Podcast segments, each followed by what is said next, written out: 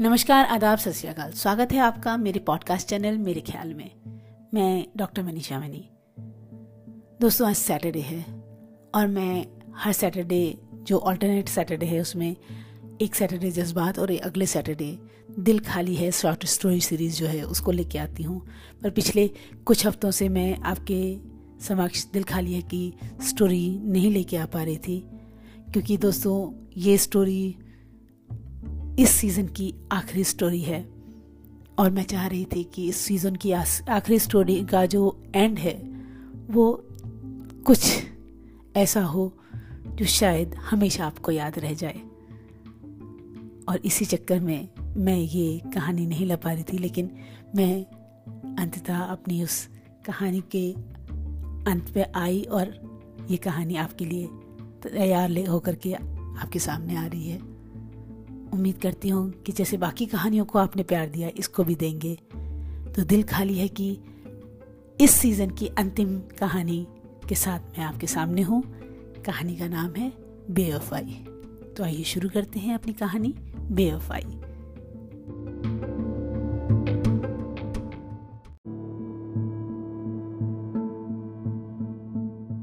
आज बरसों बाद उसे देखा।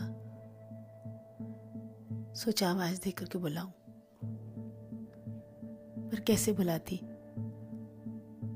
उस रिश्ते से चले जाने का फैसला मेरा था। बेवफाई तो मैंने की थी और बेवफाई की सजा तो मिलती है। सजा भी इतनी कि इतनी वफादारी में जजा भी नहीं मिलती। तो मैं कैसे रह जाती? मुझे भी मिली। उसके चेहरे पर एक चमक थी। खुशियों भरी मुस्कान थी। उसके साथ उसके बीवी और बच्चे थे, जिनके साथ वो बहुत खुश था। मैं ये सब देखकर खुद को कोस रही थी कि तभी मेरे कानों में एक आवाज़ आई। आसिया, क्या हुआ? कहाँ खो गई? मेरी सहेली नगमा ने मेरा नाम लेके मुझे पुकारा। मेरे बीते दिनों की एक वही राजदार थी। एक वही थी जो मेरे और अदनान की मोहब्बत के बारे में जानती थी। अब अदनान को देखने से क्या होगा? उसका निकाह हो चुका है। वो दो बच्चों का बाप है। और अब तुम्हें उसे देखने का कोई हक नहीं। वो हक तुम बरसों पहले खो चुकी। जानती हूँ। और उसी की सजा भुगत रही हूँ। आज जो सब की बीवी का है, वो सब मेरा होता। अपने लालच की कीमत चुका रही हूँ। कितने खूबसूरत थे वो दिन, कितना प्यार करता था वो मुझसे। और मैंने आमिर की दौलत और बनावट देखी। अदनान का मोहब्बत भरा दिल नहीं। इतने सालों में अदनान से मोहब्बत करती रही।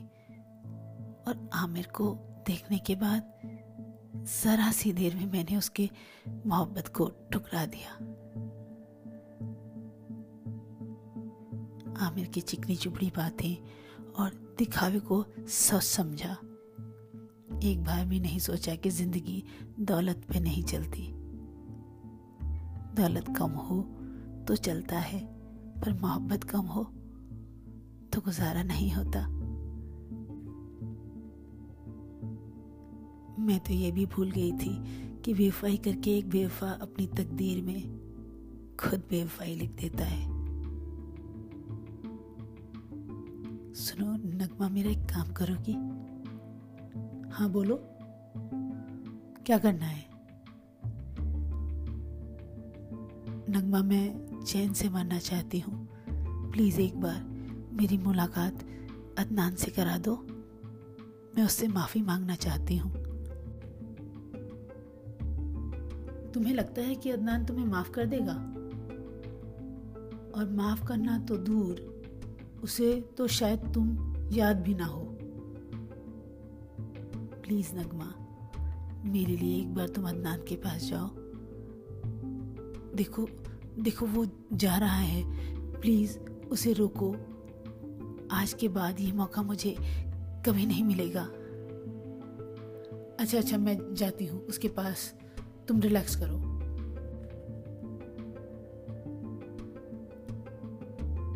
हेलो, अदनान। कैसे हो? हाय। मैं ठीक हूँ। तुम बताओ। तुम कैसी हो? सालों बाद तुमसे मुलाकात हो रही है। ये मेरी वाइफ और बच्चे हैं। वो अदनान, वहाँ टेबल पर हमारी एक और कॉलेज फ्रेंड बैठी है। तुमसे मिलना चाहती है, पर शर्मा रही है। अच्छा ऐसी कौन सी कॉलेज फ्रेंड है जो मुझसे शर्मा रही है? हमारे कॉलेज में तो कोई ऐसा नहीं था जो मुझसे शर्माता हो।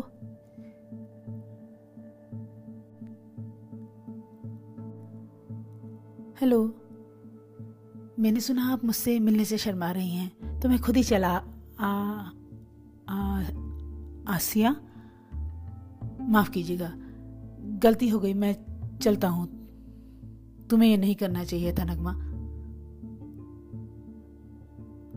वो अदनान इसमें नगमा की कोई गलती नहीं है। मैंने ही उसे कहा था कि एक बार तुम्हें मेरे पास लेके आए। वाह नगमा, आखिर तुम भी निकली एक बेवफा की ही सहेली। नहीं नहीं अदनान, ऐसा नहीं है। बस तुम एक बार उसकी बात तो सुन लो। क्यों सुन लो उसकी बात? अपने साथ एक और फरेब करवाने के लिए। मेरी बीवी है, मेरे बच्चे हैं। बहुत मुश्किल से संभाला है मैंने खुद को। मेरी बीवी की मोहब्बत ने मुझे खड़ा किया। आज बहुत दौलतमंद हूँ मैं। हाँ इसके शोहर की तरह शायद उतने सिक्कों की खनक ना हो, पर मोहब्बत की दौलत से माला माल हूँ मैं। अदनान अदनान, प्लीज़ एक बार इसकी बात सुन लो। बस एक बार, वो तुमसे माफ़ी मांगना चाहती है। माफ़ी मांगना चाहती है। किस बात की माफ़ी? माफ़ी गलती की होती है, नगमा। गुनाहों की नहीं। और इसने तो कत्ल किया है, मेरी भरोसे का। मैं मैं जानती हूँ अदनान पर उसने उस गुनाह की बहुत कीमत चुकाई है और अब भी चुका रही है। अब तुम ही हो जो उसे उसकी इस सजा से मुक्त कर सको। माफ़ करना नगमा, मैं इतना महान नहीं हूँ। मैं इसे भूल सकता हूँ, पर इसके गुनाह को नहीं। ये जानने के बाद भी कि ये अपनी आखिरी साँसें गिन रही है, क्या तुम यही कहोगे? क्या? हाँ अदनान, इसे एच हो गया है, और अब पता चला है कि इसे ब्लड कैंसर भी है। इसके शौहर ने इसे एड्स दिया। और तकदीर ने कैंसर।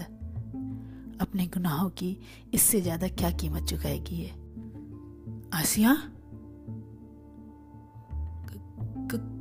कहा गई आसिया? आसिया? आसिया?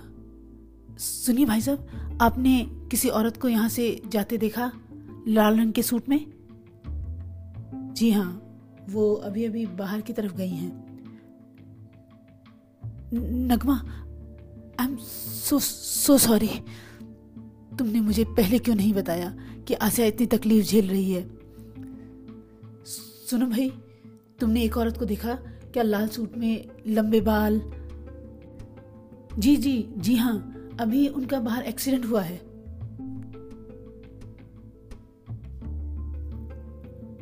आसिया? नहीं, दूर रहना मुझसे। मुझे हाथ मेरे पास मत आना अदनान मेरे जिस्म से बेवफाई की बू आ रही है। आसिया, नहीं, दूर रहना, मुझे हाथ ना लगाना। तुम्हारे हाथ मैले हो जाएँगे। मेरे गुनाह की यही सजा है कि मुझे कभी माफ़ी ना मिले, ताकि कयामत के रोज जब मेरा हिसाब हो तो मैं सबसे कह सकूँ। किसी को मेरी ज़िंदगी से और खुद को इस गुनाह से बचा लो। दुनिया का सबसे बड़ा गुनाह है बेफाई का गुनाह।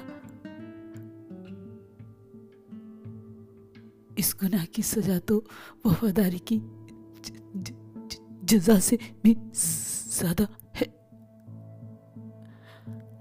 आसिया, या खुदा, ये मैंने क्या कर दिया?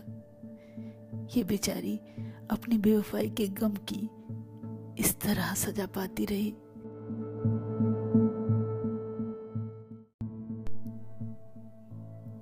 कमाल है ना दोस्तों? कभी कभी कुछ दिल बेवफाई के बाद भी खाली रह जाते हैं। यूँ तो कहा जाता है कि बेवफाओं के दिल नहीं होते, पर कभी कभी बेवफाओं के दिल में भी मोहब्बत जाग जाती है और वो दिल खाली रह जाते हैं। इसी के साथ हम अपने दिल खालिया की सीज़न वन की आखिरी स्टोरी पे आ गए। उम्मीद करती हूँ कि ये स्टोरी आपको पसंद आई होगी और बहुत जल्द मैं किसी और स्टोरी सीरीज़ या दिल खाली है कि सेकेंड सीज़न के साथ ज़रूर हाजिर होंगी। तब तक के लिए आपसे विदा लेती हूँ।